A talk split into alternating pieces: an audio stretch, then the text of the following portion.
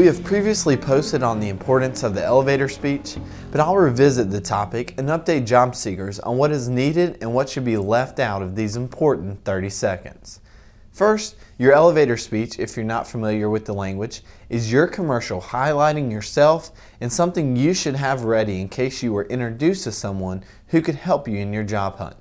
Basic elements include your name and title, role, interest, and the opportunity for future conversation if you feel the listener is generally interested in helping you in your future career.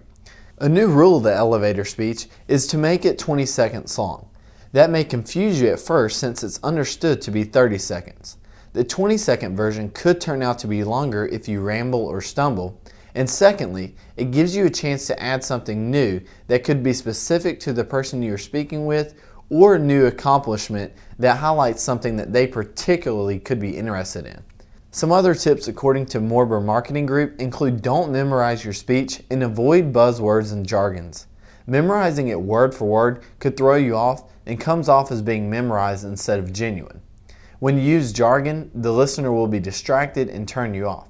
Don't ever use words such as guru, swami, warrior, or Mr. and Mrs. job title, whatever you're going for. Wrapping up, the elevator speech is meant to help you develop a relationship with someone that could lead you to an opportunity now or in the future. Practice, but be natural and make it your own so that those 20 to 30 seconds can count for much more.